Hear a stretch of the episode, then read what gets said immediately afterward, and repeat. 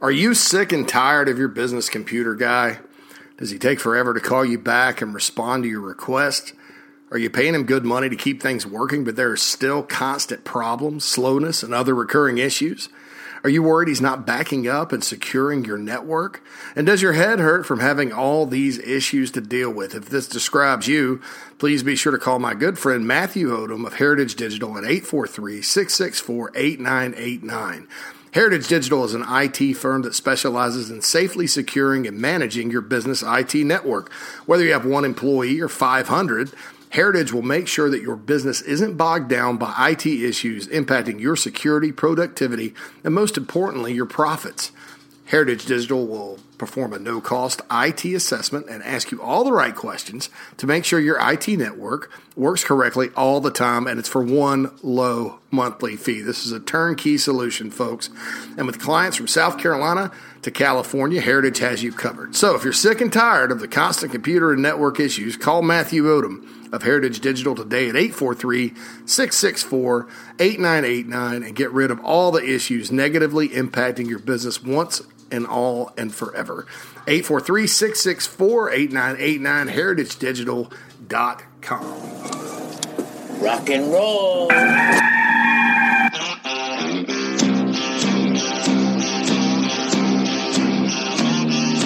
It's your daily dose of all things Gamecocks on the Inside the Gamecocks podcast. Here's JC Shurburtt. Inside the Gamecocks podcast, JC here with you. Happy July the 12th. Hope all of you were doing well out there in Gamecock land. Great to be back with you. Got a uh, lots to get to today in terms of mailbag, in terms of general thoughts and analysis.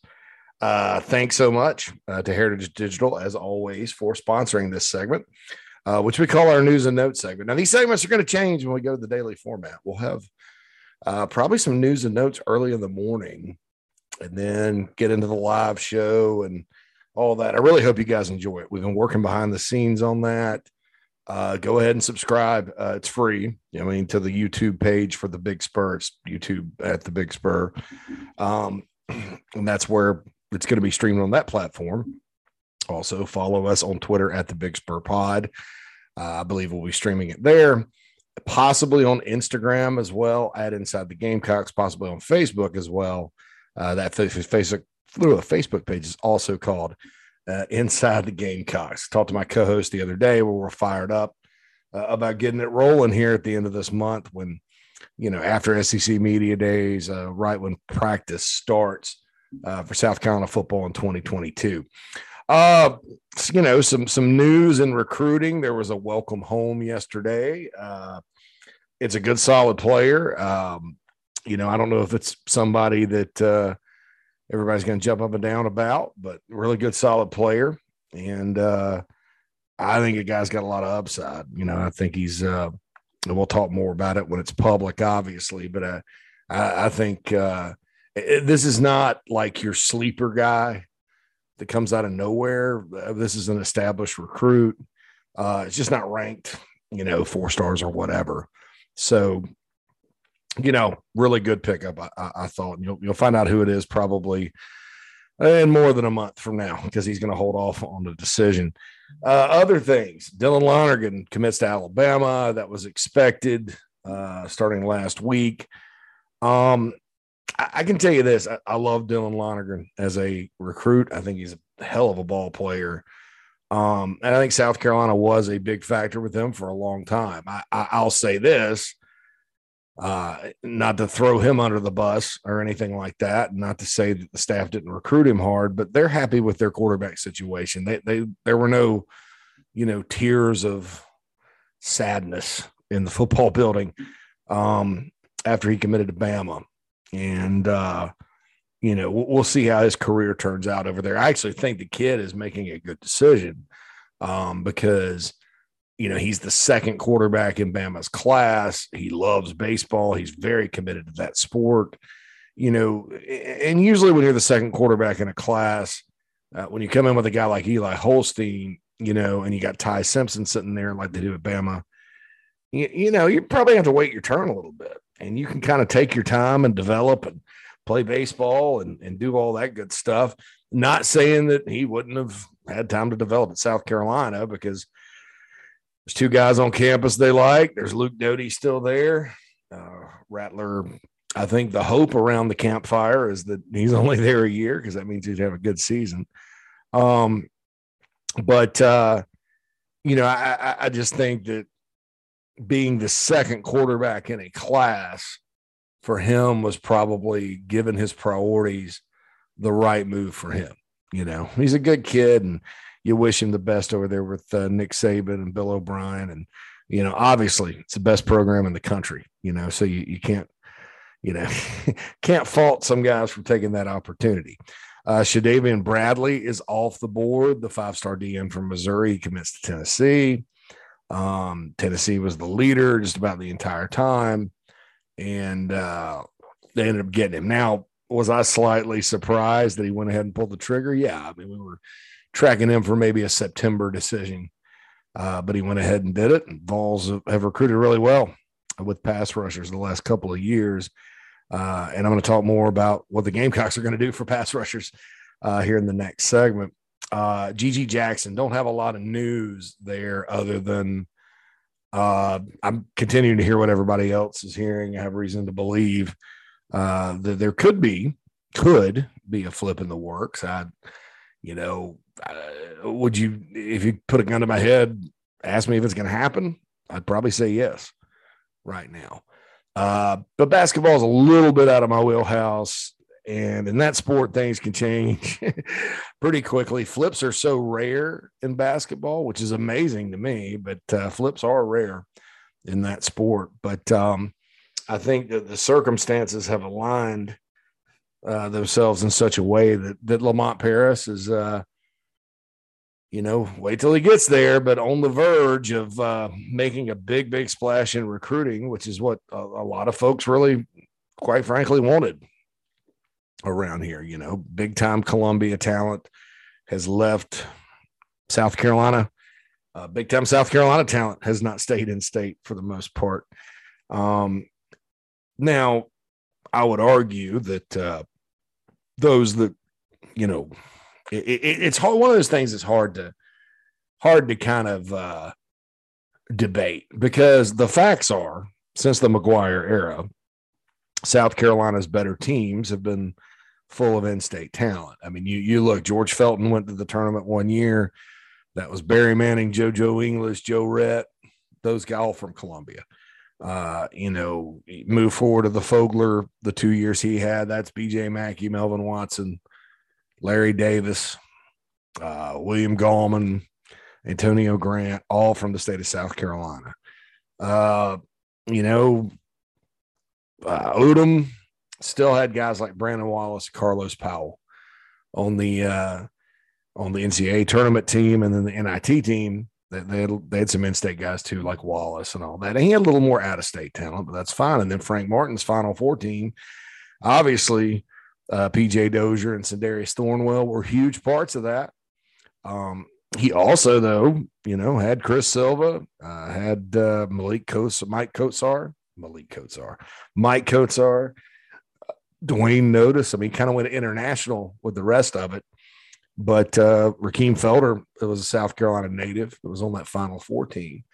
You know, so so it's hard to argue that you know, since the days of McGuire, where he had, you know, what they called the Underground Railroad at the time with um, players from New York coming down in droves. Uh, since that era, and that was a different era of basketball, obviously. Um, South Carolina men's basketball has not been good without landing uh, in-state talent, you know, and and that's been a struggle for the program. I think that if you looked at all the players that have left, if they'd have gotten those guys over the years, you, you kind of think they may have had better seasons, you know, because there's some really good players that, that have left the state. Uh, so this would be a big, I, I think, a huge uh, opening victory for Lamont Paris because it just, just hasn't happened before. Um, you know, or hadn't happened in a while. You know, getting GG does that, and that kind of also, you know, with as well as he looked uh, in some of these off-season camps, if you think about it, you know, right now you look at the roster, there's a lot of kind of role players on the roster, a lot of guys that, you know, need to really step up because they were hyped coming out of high school and it didn't work at Ohio State or Illinois or wherever. Guys coming from lower levels, guys were on the team last year that need to be better. Um, a lot of, and I'm not going to say question marks, but uh, you know, a lot of these guys are glue guys. You know, they're they're role players, and um, if you have a bona fide star, and then everybody else plays their role in basketball, you can win games. Uh, you can win games, and I, you know, the the style of play uh, you know, I think a lot of people confuse it and think South Carolina's going to look like Wisconsin out there playing, but that, that's not really what Lamont Paris has said. He said, well, defensively, you know, we're going to be pretty complex and, you know, put a lot of emphasis on it. And then on offense, we're kind of kind of freestyle uh, a little bit. Uh, and I, I don't want to put words in his mouth. I don't, I don't mean freestyle with no set plays and all that good stuff, but really, uh, not as much, more of a motion offense than a structured offense, right? Uh, a motion offense in basketball. Bob Knight actually kind of pioneered it at Indiana. You, you, you would always think that Bob Knight's, you know, style of basketball is very rigid and, you know, structured and all that. But offensively, you know, motion offense he ran was based on concepts, not set plays. And a very good basketball expert that I used to work with one time told me, uh, he's like, you know, a lot of bas- football, a lot of basketball coaches think they're football coaches and they they call plays and all that, and it's fine. Then that works a lot of the time.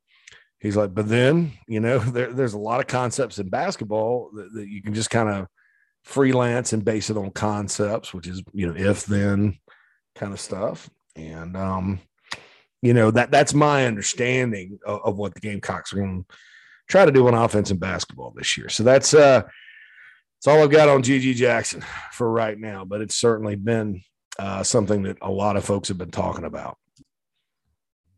And according to uh, Saturday Down South, Matt Hayes, really good piece of reporting from him, and it's been confirmed by Dennis Dodds and others. Kind of interesting, you know. There's all these these rumors about SEC expansion that happened over the course of the week, and then it starts leaking out. ADs and presidents both are kind of going on background or going um, anonymously uh, talking about uh, that the league was standing pat right now um, with 16. Now, now here's here's my take on that. I I really think uh, that's sort of to calm the waters a little bit. I, mean, I think all of this talk uh, about expansion is kind of related to two different things. And we've got a JC and Morgan, we got Hudson Mason on later today. We're going to be dropping, uh, and we'll talk more about that obviously there. And I got more in the analysis segment, but uh, I, I, think that all roads lead to the stupid decision that the alliance, some alliance, right? Big 10, Pac 12, Big 12 uh, made to vote against or to table playoff expansion um, I think the Big Ten did it because the Big Ten wants, you know, some things that don't necessarily fit neatly into that model. Uh, I think the Pac 12 and ACC were legitimately like, oh, stop stealing our teams. And then, you know, the Big Ten uh, stabbed the Pac 12 in the face. Be careful who your friends are, right? Um, and, and, I've never thought it made a whole lot of sense for the Pac 12 to follow lockstep with the Big Ten anyway. Uh, I, I, think that it would have been much more healthy over the years if, if those two leagues had sort of developed more of a rivalry than a um, partnership. I mean, think about the COVID situation. I mean, you know, uh, the Pac 12 just sort of followed the Big Ten's lead on it, thinking everything's going to get canceled. Uh, and then all of a sudden the Big go, oh, no, we're playing. And, and who, who was the last to get back in the Pac 12? You know, I mean, that, that's what you get for, for following that mess. And, uh, all that good stuff. So, well, you know, I, I, and I think this is all related to the playoff, but I'll get into more of that later. But right now, according to reports, uh, and I and I've confirmed it through some people I've talked to too. Um, the SEC is is not the, the shingle has not been hung out. We are accepting new applications for membership. Now, look, Notre Dame joins a conference. That may cause the and they've said this in the articles that may cause things to speed up a little bit but uh, i think right now everybody's just kind of standing pat.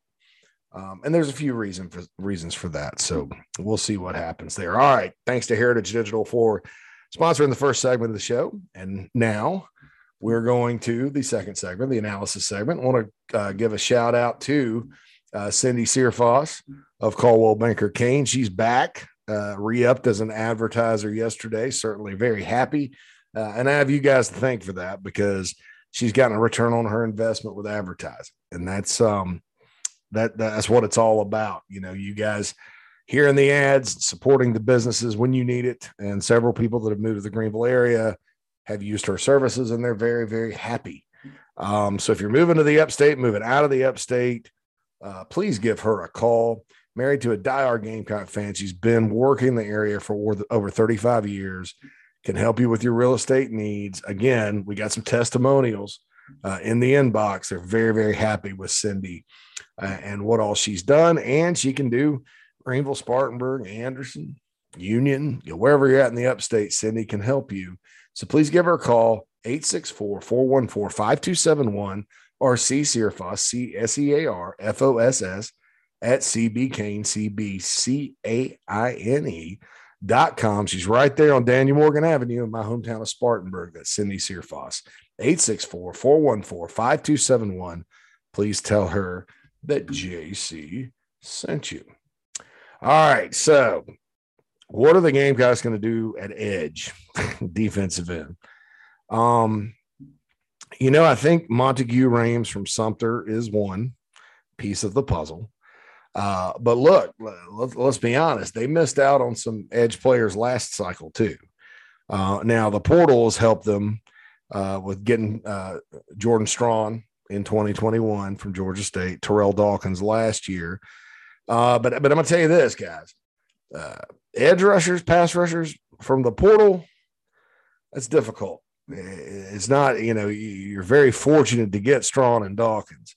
Um, and then you got guys like Tyreek Johnson, uh, who hadn't done much. He's been injured. Gilbert Edmond, who's still young uh, on on the team, and, and then Dawkins, who's behind, uh, maybe behind Birch and uh, Strong uh, in the starting lineup this year. So you got to depend on those guys. Uh, you got uh, the kid from Orlando, Jones Jr.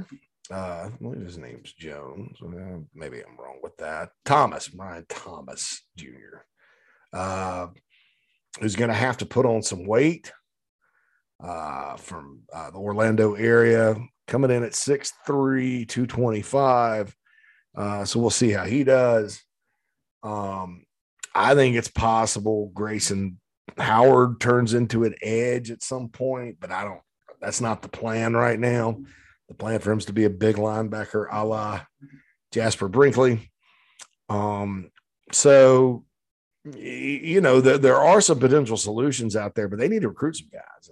I don't know. You know, you lost Harvey to North Carolina, Bradley, uh, TJ Searcy, player out of Georgia, went to Florida, you know, and those were all edge uh, players.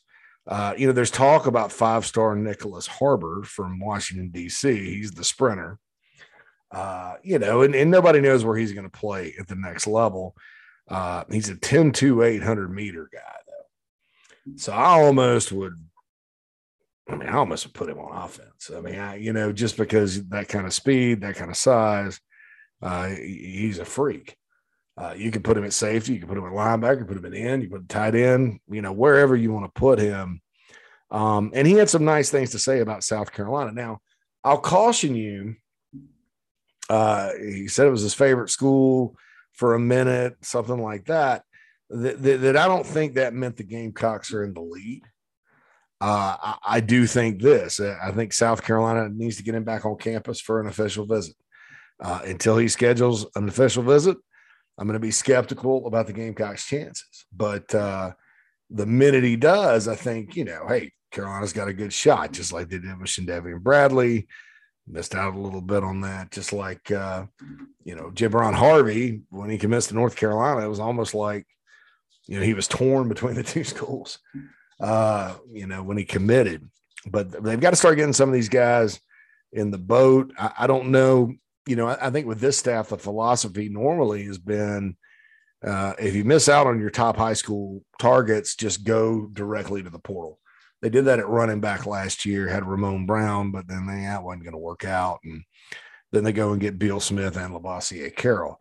Uh, but like I cautioned, it, it's not that easy to get edge players, quality edge that can come play in this league right away.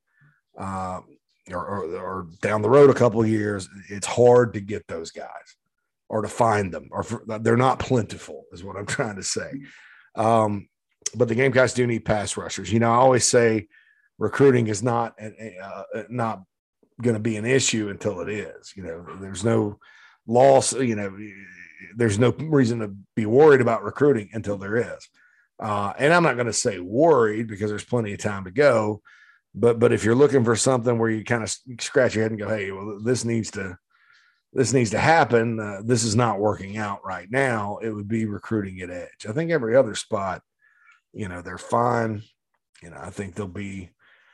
I think they had two pretty good wide receivers. They got two good tight ends that have some potential safety. You know, corner, you know, that may be one to think about too. Um, you know, as far as guys that they project as pure corners. But uh, you know, right now I think it's it's all about the defensive ends. And and I'll tell you this right now, it's it's unfortunate, you know, that the, the state of South Carolina doesn't have, you know, a plethora of edge rushers because that's, you know, something that the state's pretty good at producing. Um, but see that that's the deal there now. So that's uh that's my take on that. You know, you got to find some edge guys. You know, if you're looking for one one thing to be concerned about, and I know a lot of you uh, love to be concerned, uh, it would be edge uh, right now as far as this recruiting class goes. But you know, you got to do it by any means necessary. Uh, you know, you got to go hit the transfer portal. You got to hit the JUCO ranks. You know, you you just never know uh, how they're going to fill that spot or those spots, and it really doesn't matter how these days. You just got to find a way to do it, you know. And I know that you know that's disappointing and, and all that. It been great. It, been, it would have been great to have Dylan Lonergan and uh, and Bradley committed to the Gamecocks right now, and the class ranks up in the top twelve, and you know everybody's uh, fired up. But uh, you know it doesn't matter where you're at now; it matters where you finish. Uh, plus, there's the portal and all that good stuff. So we'll see sort of what happens there. Talk to a good contact. I had this in my notes today, VIP, uh, which is a little more in depth what I'm going to say here on the bigspur.com. If you're not a member, I encourage you to go join. I think you join for a dollar now. Uh, that kind of special we have. Yep, first month only a dollar, or if you join annually, 30% off annual VIP membership. Uh, so um I, I it was pointed out to me you know, because every time, you know, every July, whatever it is, 12th, you know, you can ask any coach. Uh, practice is right around the corner. Media days is coming up. The unofficial start of the season. Everybody's fired up. There's all kinds of confidence everywhere. They're going to be pretty good this year. You know, this is when it really, it's talking season really starts to heat up. Um, and so the Gamecocks are no different than everybody else. They're, they're confident, you know, people are excited, that kind of thing. Uh, I'll say this: uh, uh, there's some tangible reasons though why you look at it on paper and you say, hmm, there, there, there's reason for optimism. First is stability at quarterback. Now, I was hard on Marcus Satterfield last year. I'll admit it. I said I was going to shut up and not judge anything until we get to the season this year. Uh, give it a shot because the the talk out of the program has been oh, four different quarterbacks, this, that, and the other. And so, yeah, I get it. That kind of instability can kind of, you know, wreck your train a little bit. And, uh, and you know, hey, they, they won seven with that. Well, now it was pointed out to me their, their stability. Their Spencer Rattler uh, is going to be the starter. Very talented guy. Obviously, he's done everything they've asked him to. Uh, ready to go out and have a good year. Luke Doty's gotten better. They love Tanner Bailey and Braden Davis. Uh, Colton Gauthier's still there. You can always pull the Dakereon Joyner in. Um, get down behind them, Dante Reno. Maybe they get Jalen Bradford. Who knows? But uh, but those guys aren't on this year's team. Uh, but but the situation at quarterback all the way around is just so much more solid. Um, you know, now got to avoid injuries, but it's just so much more solid. Then on top of that, uh, you have an older football team. You know, South Carolina is not young this year. I didn't think they were young last year, to be honest, but it's the first year uh, of a new coaching staff and all that. And there's always adjustments. Um, but uh, there's 28 seniors. What was pointed out to me. I don't know. The, these numbers may not be exactly right, so don't go count them and send me a correction. I, I, it's an estimate. 18 of which have starting experience, and I'll tell you this about older players versus younger players. Okay, because uh, we live in this world now where I think people they don't really think about football like it being football uh, and the dynamics of that sport. You know, I almost think people treat it like basketball, where a five star comes in, he's expected to start and do all this other stuff, unless you're like Kentucky, you know.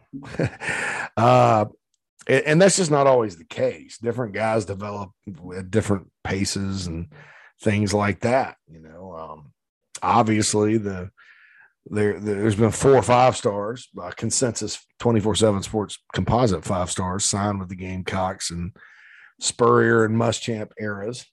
Uh, Beamer's still looking for his first five star out of high school. Uh, Rattler was, of course, a consensus five star out of high school, but not in the portal. Um, you know, obviously Marcus Lattimore came in and was uh, a program changer. You know, without him that year, uh, in 2010. I don't know that that team gets to Atlanta, obviously. Uh, think about what he did with the, the division title on the line. I think 40 carries, 212 yards in the swamp. Couldn't be, I mean, they ran all over him. Um, you know, and then I and Clowney, obviously, from the, what was it, the second game of his career at Georgia, where he shook Aaron Murray and shook the ball loose. Uh, boy, that was a, you know, Melvin Ingram made a lot of game changing plays in that one too. So did Antonio Allen on that defense, which did not have a great day overall, but they just made big plays when it counted. Um, you know, obviously those guys, you know, are were, were you know right away. You knew. Well, you know, you got Jordan Burch and Zach Pickens, and it's taking a little. Uh, it's taking a little longer, and I don't think it's any surprise with either one when you really start to think about it. You know, Pickens made a transition to inside. Uh, Burch is coming from Skeeza. You know, the, the, the, there were just reasons why you sort of looked at those guys and uh, and said it's going to be a little bit. You know, um, some would say too long. I don't think that though. I, I, think Zach Pickens showed you exactly how uh, how good he can be um, when he showed up at times, and then other times not last year. I mean, no, nobody's happy about the having to come from behind and beat Vandy, right? But uh, if it had not been for Zach Pickens in that game, Carolina would have lost. Everybody talks about difference makers. That's the definition of a difference maker. Somebody that makes a difference, whether you win or lose. Uh, but consistency, that's very important for him and for Burch as well uh, I think, this coming year. And, you know, with all the talent those guys have, that gives you hope. It just hasn't happened yet. So, uh, the point of all this is to say this uh, there's some examples of uh, teams that are younger but very talented uh, that you guys will know that uh, you know kind of makes you think being older is kind of is an advantage at times no matter how well anyone else is recruited or, or whatnot star wise um, and I'll give you one example. I, I don't want to give the whole the whole bank away here uh, because uh, it's in my VIP notes. But uh, you know, you, you, think about that Alabama game in 2010, you know, and their secondary. I don't think very many of those guys did not make the NFL or were all Americans or whatever. They were very young that year. And you saw what Alshon Jeffery and Stephen Garcia did to them. Uh, they also lost to Auburn and LSU that year. They had three losses in the league uh, and then went to the Citrus Bowl, blew Michigan State out in that game, and they started to come together. And then you see how that defense at Alabama was the next two years in 2011 and 2012 when they won the whole thing. Um, you know, and it wasn't those guys weren't good on that day or those days they lost those games. They were young. Being young is not an advantage in this league. Uh, you can be young and talented, uh, you know, and still you know, things don't always go your way. Um, so 28 guys that have been there a while, that's a big number. Um, you know, you're talking about grown men out there, and, and that's a reason for uh, optimism. And then there's a few more things I get into in the piece. Be sure to go read it. Uh, we'll continue to talk. All right, SEC expansion. So here's what I was told. I was told like right now the focus would be like the focus is not on expanding, but if they did, if hypothetically their focus would be on adding schools in contiguous states to the footprint. In other words, states that border SEC states. Okay. Um, Kansas was brought up to me. And uh, say what you want about Kansas football, and you know, it's not that good. Uh, but they have a natural big rival in Missouri. You know, that game went away when Missouri joined the SEC. They have some schedule coming up, but you know, people always ask, well, you know, who who is Missouri's big rival? Well, it's Kansas. Definitely, it, it's a border battle. It's like the Washington Oregon game. Uh, a lot of people think Washington, Washington State, Oregon, Oregon State. Those would be the big ones. Uh, the big one up in the Pacific Northwest is always Washington, Oregon. Um, and same thing uh, I, from what I've learned from those fan bases out there with KU and Mizzou. Um, so that would be good for Missouri. And uh, you bring the Kansas City market in, which you've already got, and really well, probably the most storied basketball program in the country.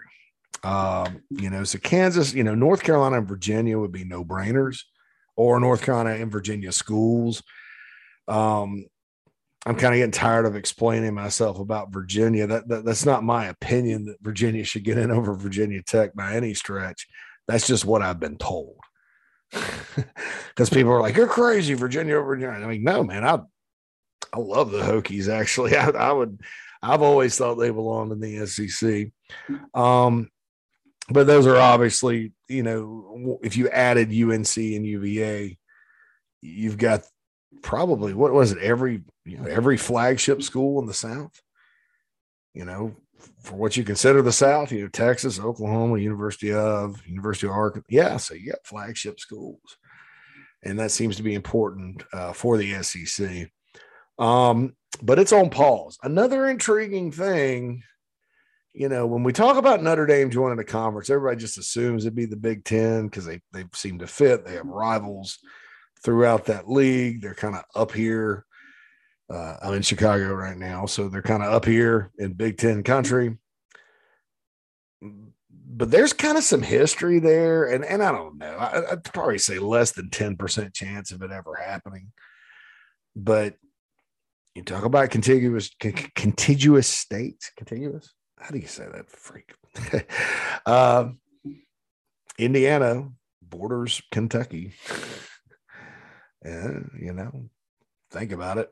it it's uh you do have you would get a state added on, and you also get you know the third largest TV market in the country in Chicago if you got Notre Dame and you're the SEC. And you know, uh, Notre Dame fancies itself as playing a tough schedule every year, so they're not going to really balk at going to Arkansas or Texas A&M or Texas or Ole Miss or Oklahoma or Florida.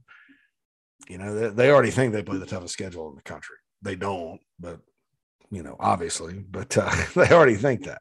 That's kind of their, you know, anytime, anywhere philosophy. Um, so that's something to kind of keep an eye on. You know, everybody I've talked to about it says very unlikely, but don't count Greg Sankey out when it comes to doing something that would shock everybody. You know, so, so I don't know. You know, that, that's kind of just what I've heard right there with that. All right. Tony Pope State Farm Insurance has a message for you, and we'll be right back with the iHelp Consulting mailbag. Just as your State Farm agent combines good neighbor service with surprisingly great rates, you can combine your home, auto, life, or small business insurance with Tony Pope State Farm Insurance today. And guess what you'll get? That's right, even more good neighbor service with surprisingly great rates. In fact, Tony Pope State Farm is your go to agent anywhere in South Carolina, North Carolina, or Georgia for the service you deserve at the price you want. So try combining your home, life, auto, and or small business insurance today. Tony Pope State Farm has been in business for more than 30 years and can handle anything you need in the tri state area. Once again, Tony Pope State Farm will help you mix and match perfectly. Call 843 851 2222 or visit TonyPope.com today. Like a good neighbor, State Farm is there. Thanks to Tony Pope State Farm Insurance. By the way, if you're a Gamecock, you live in Georgia, uh, North Carolina, maybe you're a State Farm guy or gal is a Tar Heel or Bulldog, and you want to give your business to a Gamecock, Tony's able to write any kind of insurance, auto, home, whatever, uh, in all three states. He's a regional operation based out of Charleston. Big Gamecock, good friend of mine. Uh, encourage you guys if you're just looking to make a switch and and, and support, you know that's kind of uh, what we what, what I'd encourage you to do. Uh, and, and, and in all cases, please tell them that you heard about it on the Inside the Gamecocks podcast. All right, two ways to get in the mailbag, the I Help Consulting mailbag. You can tweet to at the Big Spur Pod, which is cool. Um, or you can email inside the gamecocks at gmail.com. We'll start with the Twitter. Then I'll tell you about I Help Consulting. Uh, Jack comes in. When it comes to NIL, what do you think about a third party arbitration process to determine each player's worth similar to MLB? I don't think that would fly because who's determining that? What are their qualifications? It, it, it's just a big old process. Now, now here's the thing to look out for there, and I, I mentioned this today too on the website. Uh, there's whispers out there about a possible revenue share with TV. Now, here's what I think they should do. This is my opinion, my idea. Uh, I, I I'm not peddling it to anybody. I just hope that someone listens uh, or, or someone has the same idea. How about that? All right. So the problem with NIL right now is it's being used as an inducement to come recruiting wise. You're giving guaranteed deals to high school players. You got lawyers involved, which who are, you know, look, they're in it to make money. Uh, I don't think they're qualified to determine their client's value. There's, I think it's kind of dumb. Uh, I don't know what math they're using, uh, but you got a guy out in California and a couple guys elsewhere that really, honest to God, they just want to stick it to the colleges, drive the prices up, and all that, uh, with little regard for what NIL is supposed to be. So, what is NIL supposed to be? Well, television is exactly what it is. You're using the player's name, image, and likeness to have an entertainment product that is televised that you make big money for. Uh, so it makes sense, you know, to cut them in. And I think this would quiet the people with, you know, that think oh, they're exploited or or whatever, which, you know, when, when people talk about that, they're really just focusing on like the th- top 3% of all the players that are going to go make money in the NFL that are risking injury uh, at the college level. They're, they're not talking about the 97% where they're not going to the NFL, but college football has changed their lives with the scholarship, just how it is now. You, you know what I'm saying? Um, and everybody always wants more money. Don't get me wrong. Uh, but what you could do is, and, and this is where conference payouts with TV can directly impact recruiting. Right now, nobody cares. You know, it, it, you know, a kid that signs with Clemson over South Carolina, they don't care that South Carolina's getting 108 million a year in TV money in 2028, and Clemson's projected to only get 50 at this point. They don't care. They're not seeing a penny of it. Well, if you start doing a doing a rev share, not only uh, does everybody get the same coming in, not only uh, do you have an advantage of you know conference by conference to conference, uh, because they're not going to come in. All right, so th- that's where the that's where that's where the equality stops, right? Each conference is going to set its own amount, right? You know, and and there's just nothing, you know, nothing that uh, nothing that can um, you know change that. The conferences rule themselves. So, uh, you know what you do at that point is that that NIL deal that everybody signs if they want to come in, uh, you know, and they have to, you know, that's kind of a requirement for your scholarship. That's an exclusive deal for one to two years. Okay. So then guys get there, they're they're making money, they're getting paid for their name, image, likeness, and getting paid well. Uh, but if they want to add on top of that, then they have to, you know, you got to kind of go prove it and, and, prove your worth, and then the market takes over. Um, I think that's a good idea, you know, because uh, it, it, it is, in a sense, what name, image, and likeness is all about. Uh, you set the, the percentage, you set how much every player's getting, and you rock and roll, and everybody's equal coming in. And then after a couple years, uh, like Steve Spurrier said, uh, he, he, was talking about this. He's like, he's after after a year or so, you prove you're worthy. He's like, it's a free country, and it is. Um, so that's what I think. I mean, you know, you, I, I when I hear things like they need third party arbitration or they need this, that, or the other, you know, I, a lot of that talk is from schools that are falling behind in NIL a little bit that are looking for any reason but, you know, hey, the fan base has to step up and do it uh, to kind of make it even. Um, and I'm not saying that's you, Jack. Uh, I, I, in fact, I, am pretty sure you are a uh, Carolina Rise member. So, uh, and anybody that's not that they can't afford it or whatever, I'm not coming down on you. It's it, it's just in general. I mean, there's people out there that you know whatever you know they want to blame you know the university for NIL when the university legally couldn't do anything until you know 10 days ago and uh, that's not fair it's never been fair and the fan bases that have gotten it you know they've done pretty well in the nil space like tennessee and the fan bases that have not you know not so much you know and, there, and there's different ways to do it by the way carolina rise members um getting very close here in the next 30, 45 days to announcing our first uh, handful of student athlete contracts. I think you guys are going to be pretty pleased uh, if things come to fruition uh, like I think they are. Uh, we still need more members, still need more money. So go to carolinarise.com. Um, we'll have some new gear up. You'll be able to order t shirts, I think. Uh, I think, I think keychains is the next item uh, keychains and t-shirts. So, uh, and, and, look, the t-shirts aren't cheap, but that's just because uh, they're not cheap to make, you know, right now. And uh, so they're they're they're a little bit pricey, but uh, it's for a good cause, and you help to to spread the brand. By the way, 1801 Club members, those magnets have been going out all week. Um, and if you have between any point uh, at the beginning till now, if you've joined Carolina Rise, you are an 1801 club member. I've changed that because people were given more than 1801.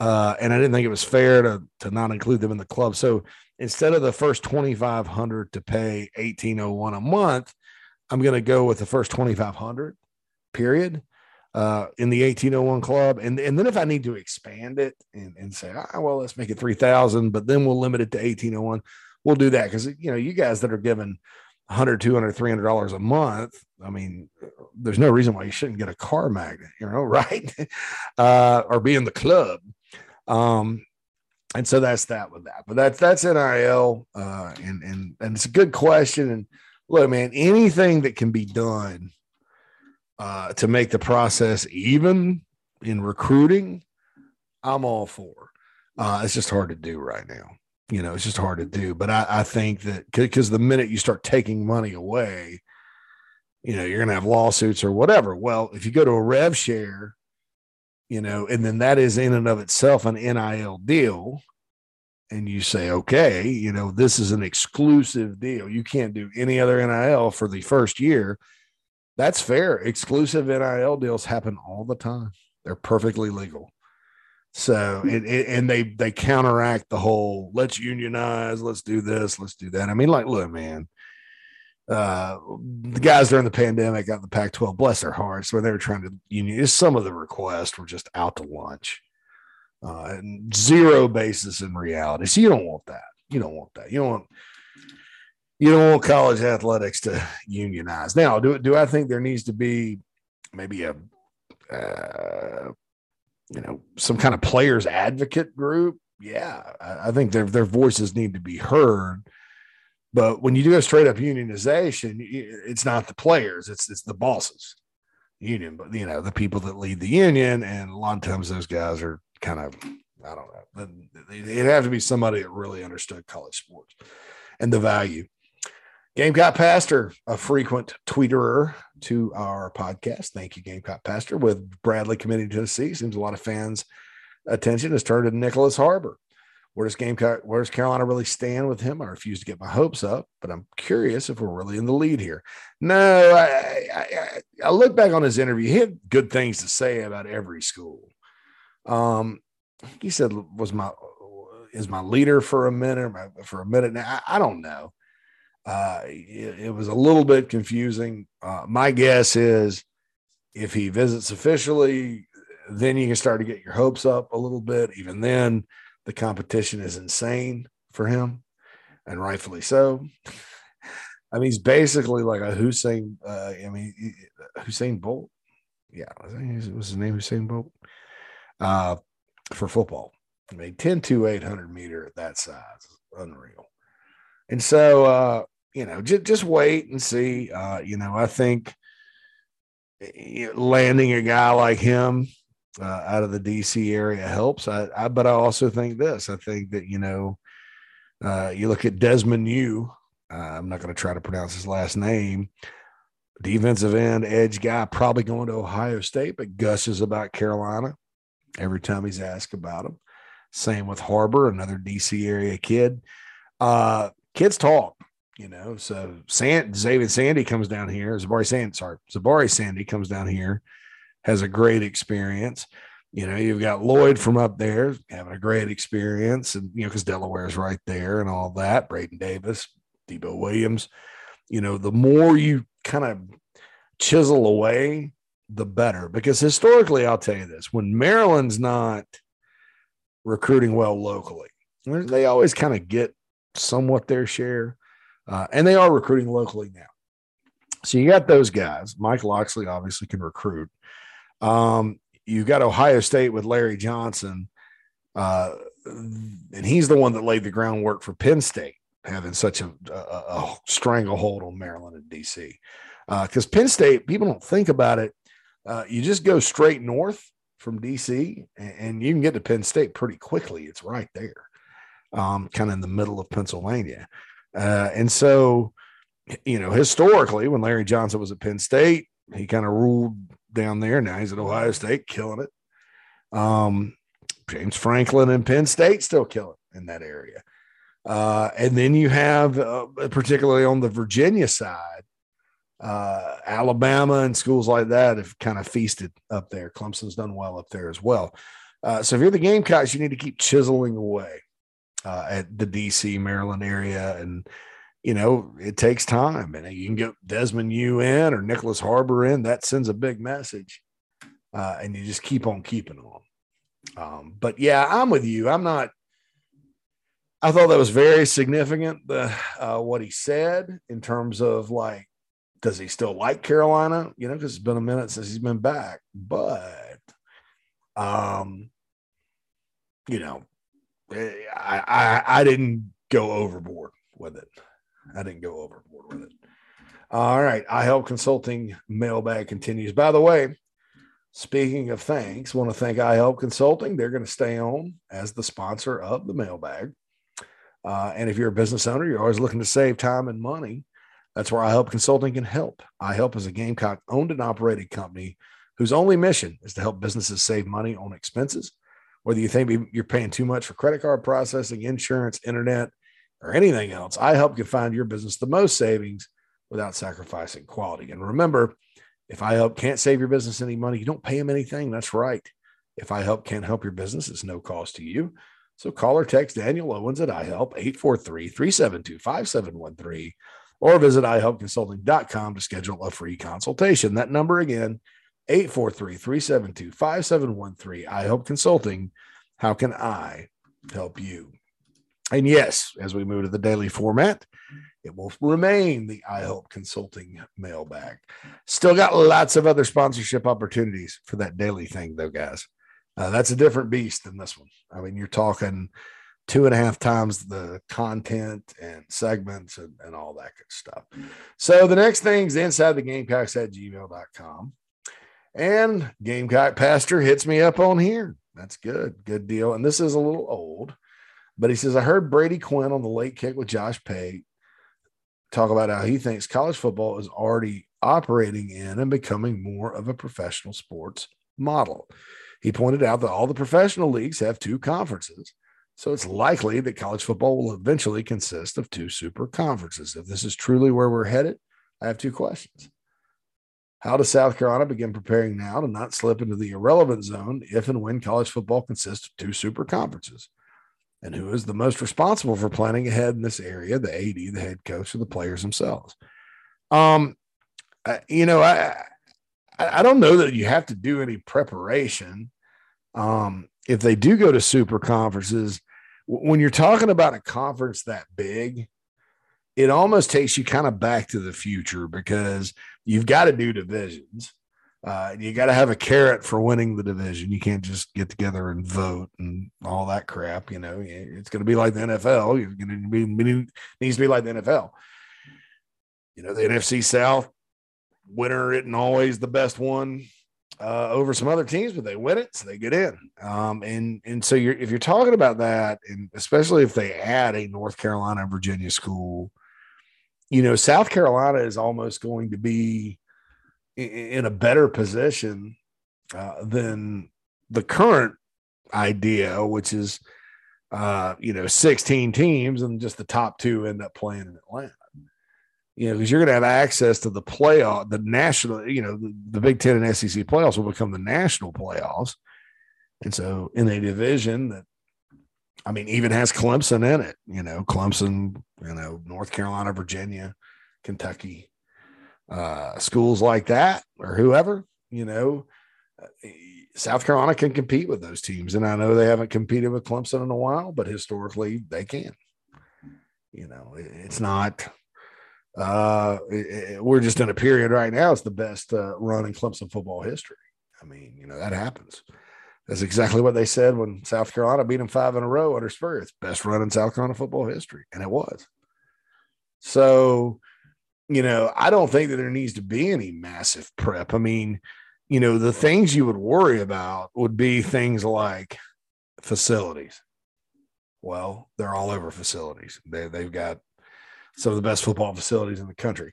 NIL, now that is an issue right now, but I think as you'll see, kind of over time, people will wake up, they'll understand it a little better. They won't be so mad at Ray Tanner, you know, and, and they'll end up you know, South Carolina will have a robust NIL situation, not then robust financial situation. Th- those are the things you worry about. Is you know financially can we compete?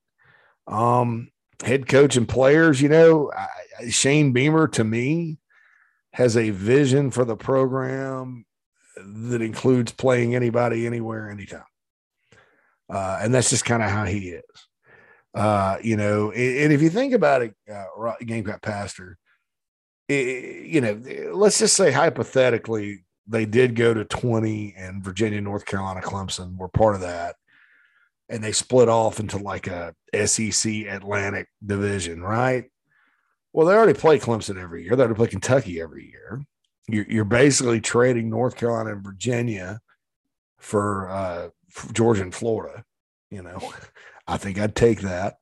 Uh, and then you'd probably have four or five other games that rotate to be the SEC. So that you're not going back to the ACC in terms of the teams you play every year, but you're kind of going back in terms of the teams you compete head to head with for division titles.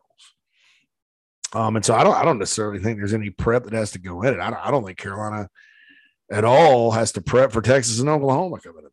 Uh, you know, the, those teams uh, are, are going to be teams Carolina's got to line up and play, but it's not like they're expanding to 14 regular season games and adding two surefire losses on there. Uh, so, so I would say, as an institution in general, super conferences or not, you always have to be prepared financially. Uh, and, and, that's everybody's big worry right now. Will we have enough NIL, whatever, uh, to compete? To compete.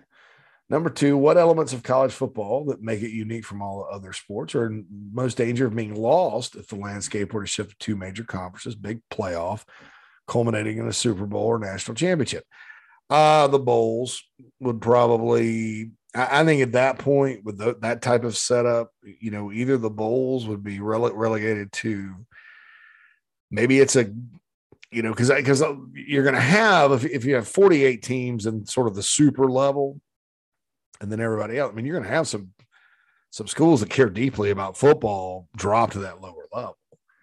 And, and, so you know, what do you do with the bowls? Or, you know, are you going to still send non playoff teams down to the bowls to play the other? I mean, I don't know.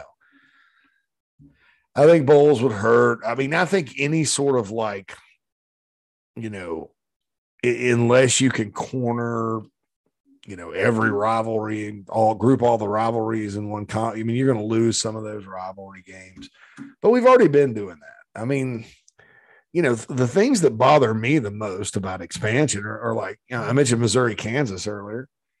Um, you know, I hate that game went away.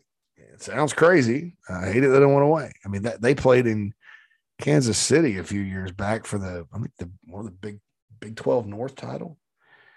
Um, both are ranked in the top five. Uh, that those days are long gone for uh, Kansas, at least.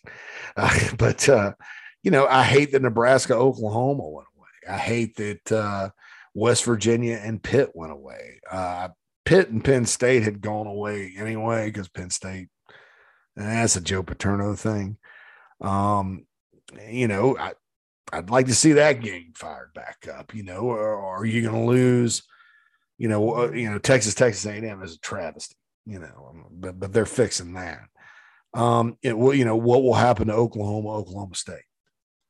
you know that kind of thing um so th- that would be you know uh, the, just the kind of the, the regular season games that no matter what the records are you know say throw out the record books and these two teams play the games everybody cares about the alums and all that that that's that's what would bother me is if all if that just sort of went away um you know and you don't have the passion uh, in those games like you do now. Now, of course, look, man, the NFL, you got a new set of players all the time, and it's pro ball, and you trade, and you know whatever. But you know when the Steelers and Cowboys play, it's still they get up for that one.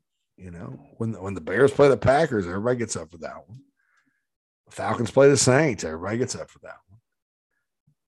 You know, just about anybody plays the, in the NFC East still has a healthy appreciation for rivalry games. So, you know, I mean, I don't, I don't know that the emotion goes completely away. I, I, I just worry about the, the everyman for itself, and then what makes a sport special, kind of eating its own. And then bowls and rivalries would come, probably be two things on the chopping block. Thanks, Gamecock Pastor. Keith says, with Kingston being given one more year to turn it around, it feels very similar to the position Frank Martin was in before he got fired. Has this ever worked at South Carolina or anywhere else? Has a coach on the hot seat been given one more chance and then suddenly figured it out and became successful? i Frank Beamer is an example of that at Virginia Tech. I think in year six, he went two, eight, and one. Um, let's see who's been on the hot seat. You know, Tommy Bowden saved himself in 03, but I mean, he was gone by 07. You know, these ultimatum years, I don't know. You know, I'm trying to think of who was giving up. Brad Scott, you know, that last year he made probably the dumbest decision ever and, and wouldn't fix his defense, decided to go fix his offense. You know, that uh that and then he went one and ten. That that hurt him. Uh, but you know, I, I don't, I can't remember. You know, uh, a you know Frank Beamer's an example. I, I know Tommy saved himself at Clemson in 03 and then ended up, you know, getting fired anyway. I, you know, no. And, and look, a lot of times, and, and this probably will not happen next baseball season if Carolina struggles, but in football, a lot of ways, you know, those those guys that are given a mandate to turn it around, they're out before the third game in a lot of instances. Les Miles is an example of that. All right, you're done. So I don't know. I, I will say this: baseball is a funny game. You know, uh, people are sick of watching the style of baseball that South Carolina's been playing the last few years. And and so that needs to change, you know, and and the style eh, eh, when I say style of play, I'm talking about playing winning baseball. They haven't been playing winning baseball.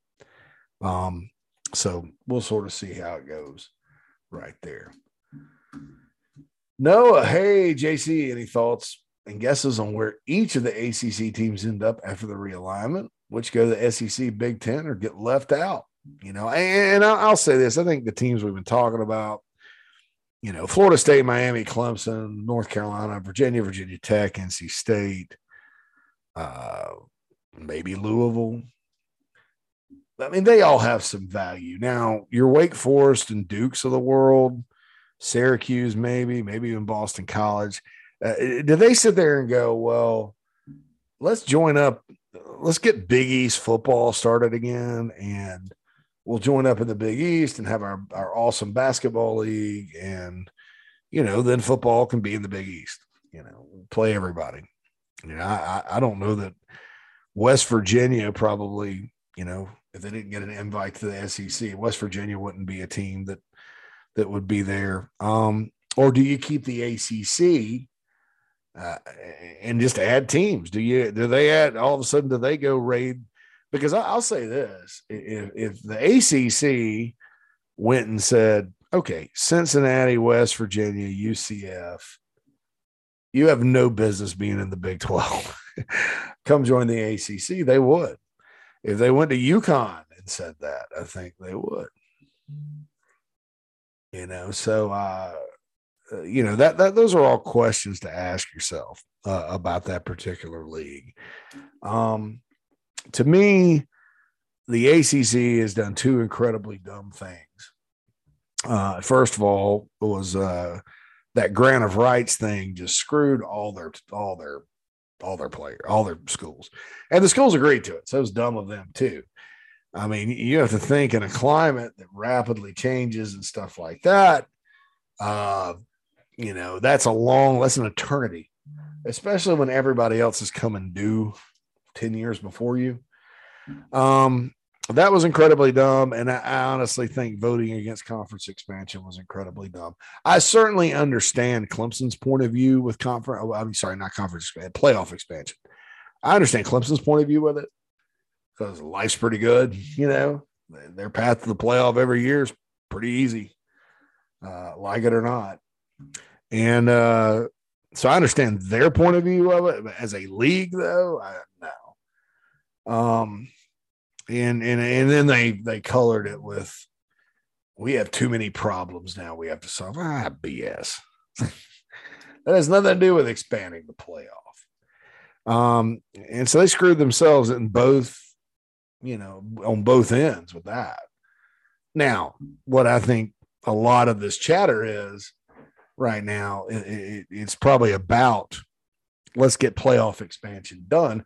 Because right now, guys, here's the reality. There's no college football playoff after what 2025 that's when the when the contract ends. There, there it, there's nothing. There's nothing lined up. It doesn't roll over.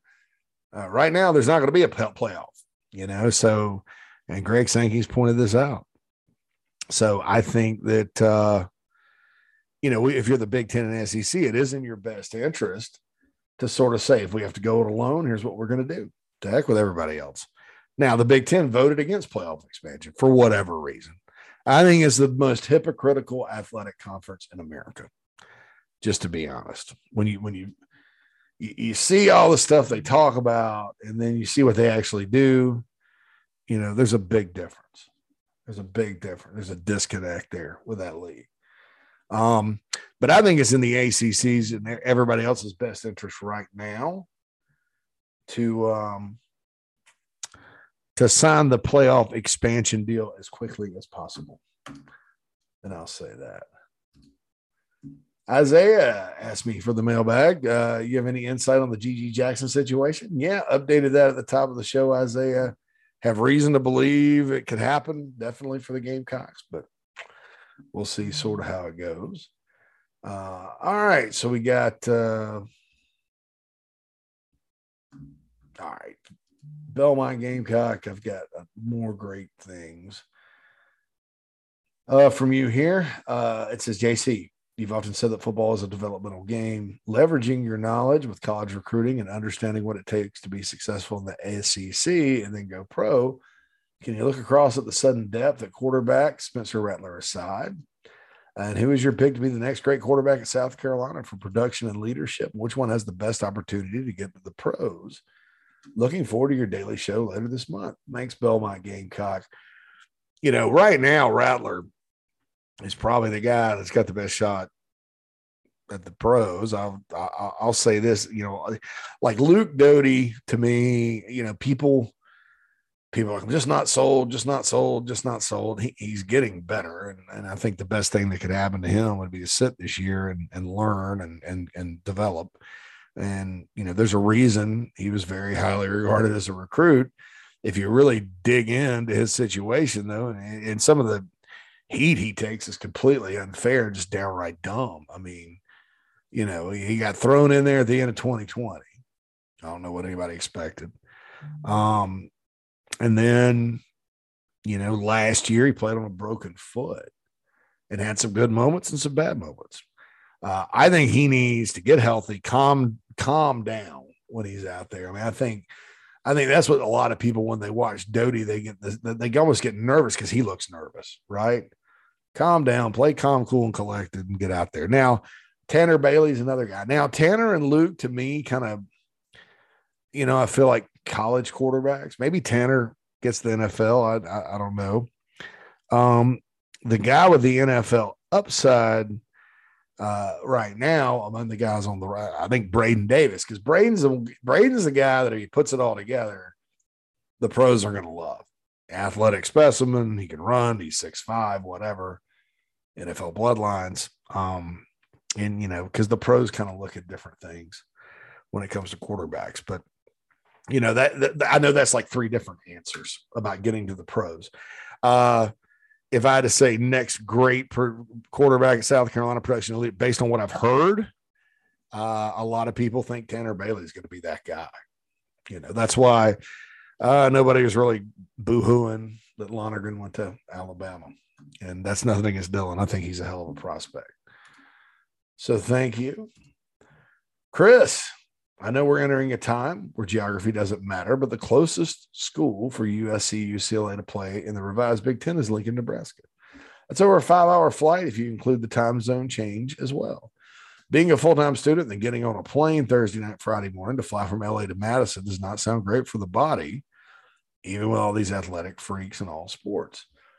I'd have to think there'll be an athletic disadvantage in football, basketball, and many other smaller sports that play more than once a week or in large tournaments because of jet lag and time zone differences. You agree? Uh, I, think it works works both ways, Chris. I think uh, you know those teams from the Midwest have to go out to LA as well. Um, our country's getting smaller.